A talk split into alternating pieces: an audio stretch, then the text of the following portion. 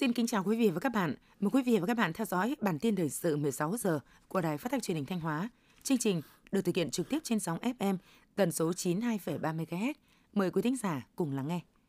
Tỉnh Thanh Hóa hiện có hơn 21.000 doanh nghiệp đang hoạt động. Ghi nhận trong ngày nghỉ Tết Dương lịch, nhiều doanh nghiệp trong các lĩnh vực như xi măng, sắt thép, các đơn vị dịch vụ thương mại vẫn tổ chức lao động sản xuất bình thường. Trên các công trình dự án trọng điểm đang triển khai, không khí lao động cũng diễn ra hết sức sôi nổi. Năm 2024, tỉnh Thanh Hóa đang đặt mục tiêu tốc độ tăng trưởng GDP đạt 11% trở lên, giá trị sản xuất công nghiệp tăng 14,9% trở lên, giá trị xuất khẩu đạt 6 tỷ đô la Mỹ.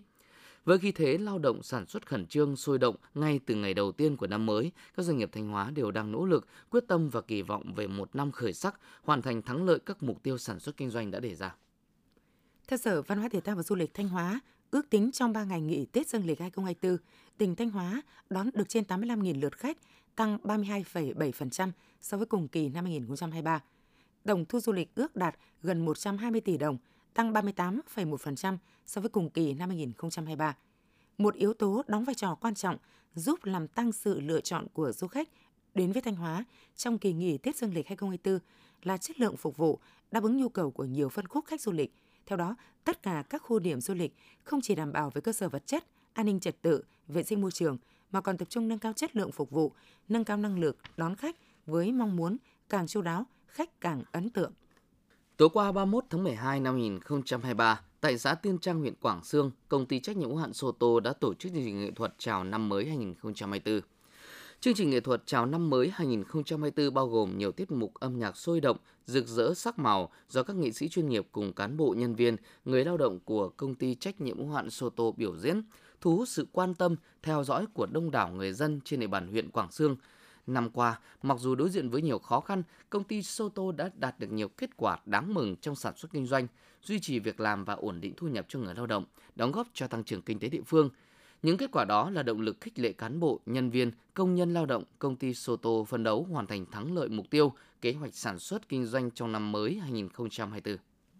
Tính đến ngày 29 tháng 12, tổng thu ngân sách nhà nước của tỉnh Thanh Hóa đạt 41.920 tỷ đồng, đạt trên 118% dự toán, trong đó, thu nội địa ước đạt 25.620 tỷ đồng, đạt trên 117% dự toán. Thu từ hoạt động xuất nhập khẩu ước đạt 16.300 tỷ đồng, đạt trên 120% chỉ tiêu do Bộ Tài chính giao. Đáng chú ý, thu nội địa trừ đất là 16.600 tỷ đồng, vượt khoảng 2.000 tỷ đồng so với dự toán giao.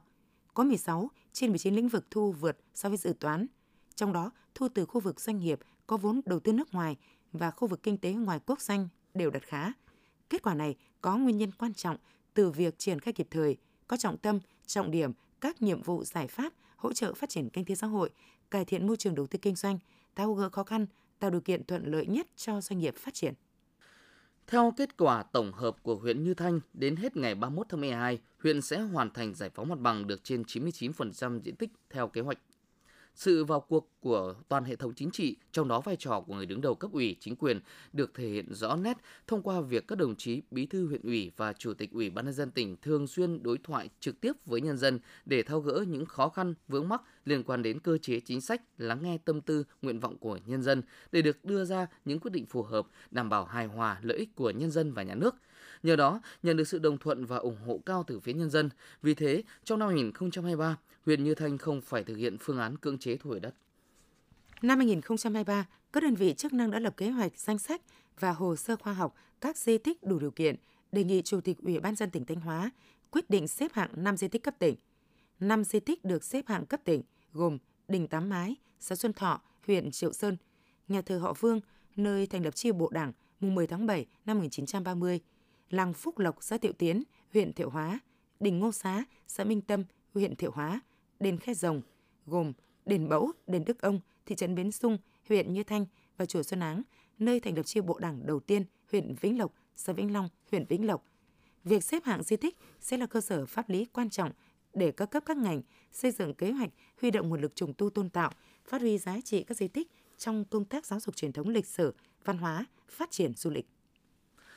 Nhằm chủ động phòng ngừa nguy cơ xảy ra ùn tắc giao thông trong dịp Tết, từ ngày 25 tháng 12, Công an thành phố Thanh Hóa đã huy động lực lượng cảnh sát giao thông, cảnh sát trật tự phối hợp cùng công an 11 phường triển khai phương án chống ùn tắc giao thông, tăng cường điều tiết, hướng dẫn giao thông tập trung trên 36 tuyến đường, vị trí nút giao thông thường xảy ra ùn tắc như Đại lộ Lê Lợi, Lê Hoàn, Cao Thắng, Đinh Công Tráng, Phan Chu Trinh, Trường Thi.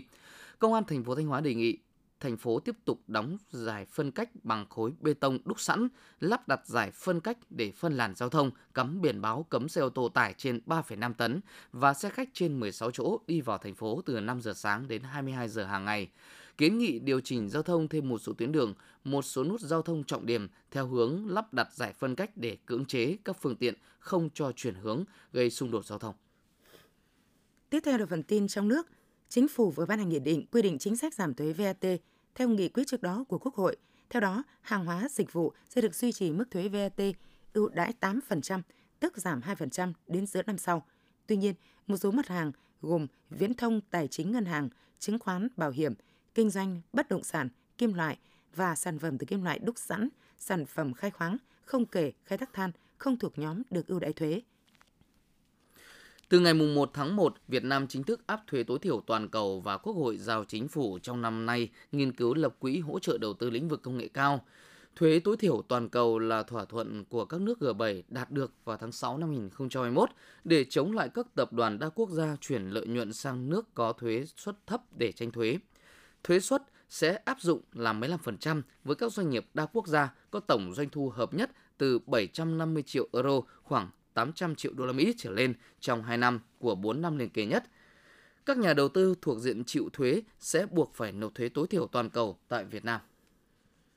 Việt Nam có thể lọt top 25 nền kinh tế thế giới vào năm 2038. Đây là nhận định của Trung tâm Tư vấn CEBR Anh khi đánh giá rằng Việt Nam và Philippines là hai nền kinh tế Đông Nam Á có năng lực nhảy vọt trong bảng xếp hạng World Economic League Top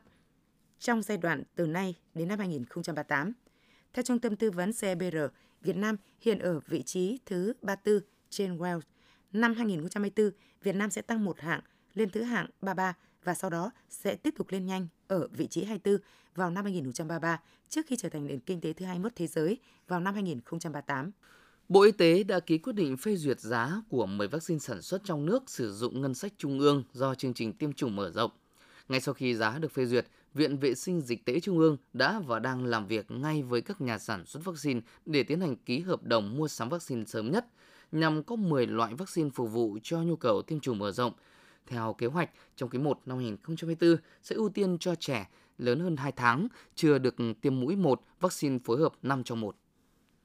Giai đoạn 2013-2023, tỷ lệ chi ngân sách cho giáo dục và đào tạo trong tổng chi ngân sách nhà nước hàng năm đạt 17,8%, trong đó cao nhất là năm 2019 với 19,08%. Tuy nhiên, tỷ lệ này vẫn thấp hơn 20% theo yêu cầu của Nghị quyết số 29 và quy định của Luật Giáo dục.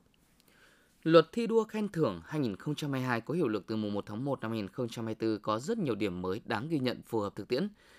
Theo hướng dẫn mới, tại Điều 23 danh hiệu Chiến sĩ thi đua cơ sở của Luật thi đua khen thưởng 2022 thì cá nhân được xét đề nghị danh hiệu chiến sĩ thi đua cơ sở là những người đạt các tiêu chuẩn lao động tiên tiến hoặc chiến sĩ tiên tiến, hoàn thành xuất sắc nhiệm vụ được giao, có sáng kiến hoặc được cơ sở công nhận hoặc có đề tài khoa học, đề án khoa học, công trình khoa học và công nghệ đã được nghiệm thu hoặc mưu trí, sáng tạo trong chiến đấu, phục vụ chiến đấu được đơn vị công nhận. Theo hướng dẫn này, tiêu chí sáng kiến kinh nghiệm không còn là tiêu chí duy nhất khi xét danh hiệu chiến sĩ thi đua cơ sở. Luật khám bệnh chữa bệnh sửa đổi hiệu lực từ ngày 1 tháng 1 cho phép cơ sở y tế được tự chủ trong quyết định về tổ chức và nhân sự, phát triển các hoạt động chuyên môn và phục vụ khám bệnh chữa bệnh.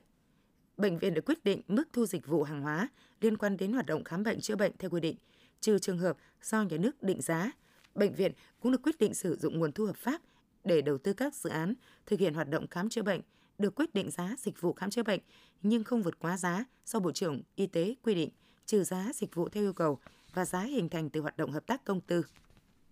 0 giờ ngày 1 tháng 1 năm 2024, tại cầu cảng số 3 cảng Tiên Sa, công ty cổ phần cảng Đà Nẵng tổ chức lễ đón tấn hàng đầu tiên của năm mới 2024.